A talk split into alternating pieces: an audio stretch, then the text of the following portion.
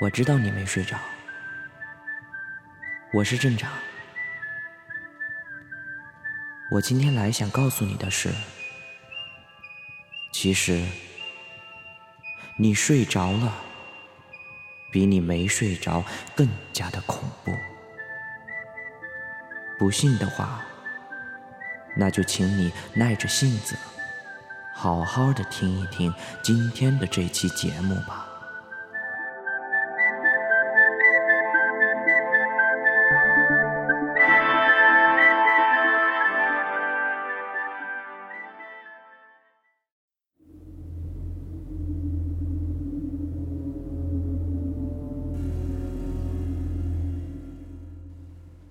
夜深人静的时候。你听着窗外的夜风，吹着树叶的声音，伴着深夜特有的细微响动，你渐渐的进入了梦乡。但是不可否认的是，在晚上我们一个人睡觉的时候，会莫名的害怕。在你沉睡之时，你的床边和你的房间里到底发生了些什么呢？我们很多人有半夜醒来的经历，而深夜里因梦而醒的人更多。本该静寂的夜，很多人却无法淡定，因为有各种各样诡异的事情。和恐怖的梦，竟然就发生在了自己的身上。如果说只是做了一般的噩梦，且还能自我安抚，说睡吧，第二天就没事儿了，或者第二天再处理吧。但是，以下的这几宗惊魂的事儿。却让你无法再在自己睡觉的这个房间里好好的待着，因为这一切就是发生在房间里的。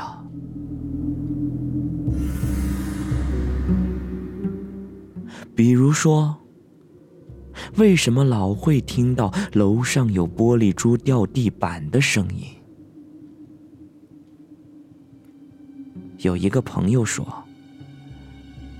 我不知道我为什么老会听到楼上有玻璃珠掉地板的声音。我们家楼上根本就没有人住啊！我知道这里的科学原因，它绝非什么死神的召唤。但我也知道，这种声音对于一个夜里突然醒来的人会是一种怎样的折磨？你想一想。黑漆漆的夜里，你的楼上怎么就有玻璃珠子当当当的掉在地上的声音呢？是小孩在玩吗？这个点儿，怎么可能有小孩会玩这些东西？我曾听人解释道。这种事情大部分发生于有历史的水泥楼房。这其实建筑界早就给出了解释，说是一种细菌吞噬了楼板里钢筋周围的水泥，导致它形成了一个空洞，而楼板上细小的钢筋会在适当的温度变化的时候进行震动，这时候。给楼下的人传达的声音就是玻璃珠子的声音。可是您别急，当所谓的科学貌似战胜的时候，有的亲身经历者会说，他家的房子是老房子，木头的楼板，楼上没人睡觉的房间也总觉得有人走动，还有玻璃珠掉在地上的声音。细钢筋弹动导致的声音传播理论，顿时就得哑口无言了吧？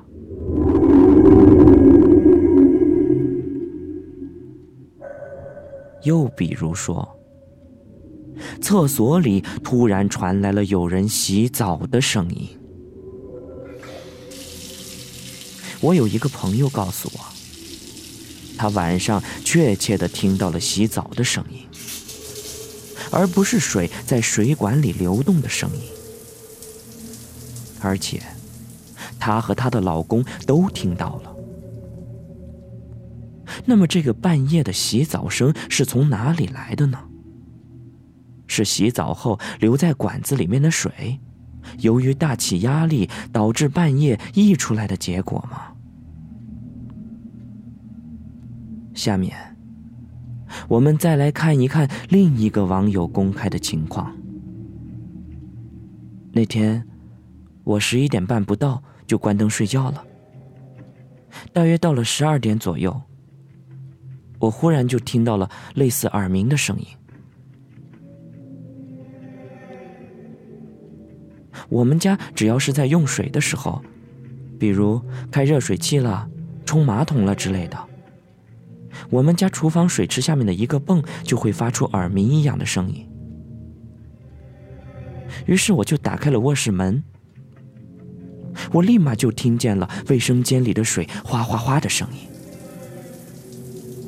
我走过去一看，跟前天晚上一样，卫生间洗手池那儿的水又被打开了，而且依然是开到了最大的状态。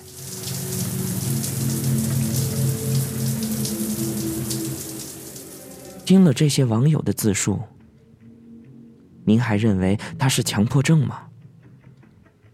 你确定？我可不认为。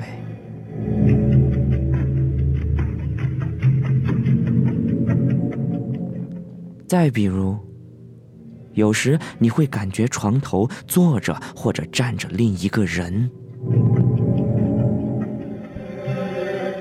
这种情况就很常见了。下面是几位亲身经历者的叙述，我且把他们叫做 A、B、C 吧。A 说：“我昨晚睡觉睡得很死。”我忽然觉得房间里的空气就好像停止了一样。我猛然睁开了眼睛，有一个惨白惨白脸的人正坐在我的床沿，他正直勾勾的盯着我看。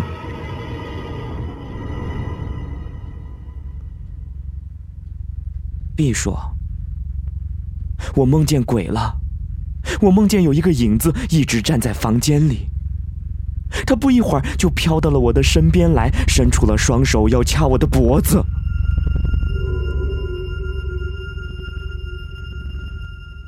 C 说：“我总感觉房间里有个东西在盯着我看，我一晚上都不敢好好睡。第二天早上起来，我就觉得浑身没劲儿。这到底是为什么呀？”那么，各位听节目的朋友，此时你身边的是谁呢？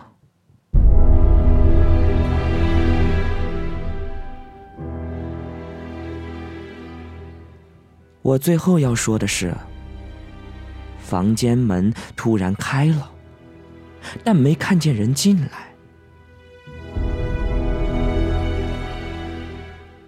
网友小敏说。前天晚上一个人睡觉的时候，那门就忽然的开了，还有一阵风，但是什么东西都没有。我明明关的好好的，而且我自家的房间窗户都是关着的，是从哪里来的风呢？以前也从来没有见过这种情况。所以现在，我每次睡觉都把门后用凳子给抵着。其实很多人会理解，是风把门给吹开了，或者是因为门用久了，力的角度问题让门自动的开了，又或者是有人搞恶作剧。当然了，如果你确信不是灵异事件的话，那么我建议你，在卧室里再把门拴紧，然后安装一个门栓。但是我要提醒你的是，在你关门之前，你一定要确定屋子里并没有多出来一个人。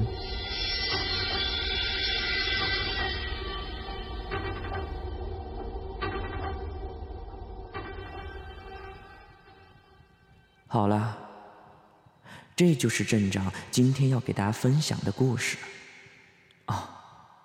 不是故事，而是忠告。最后，夜色镇再给大家送上一首歌，希望你做个好梦。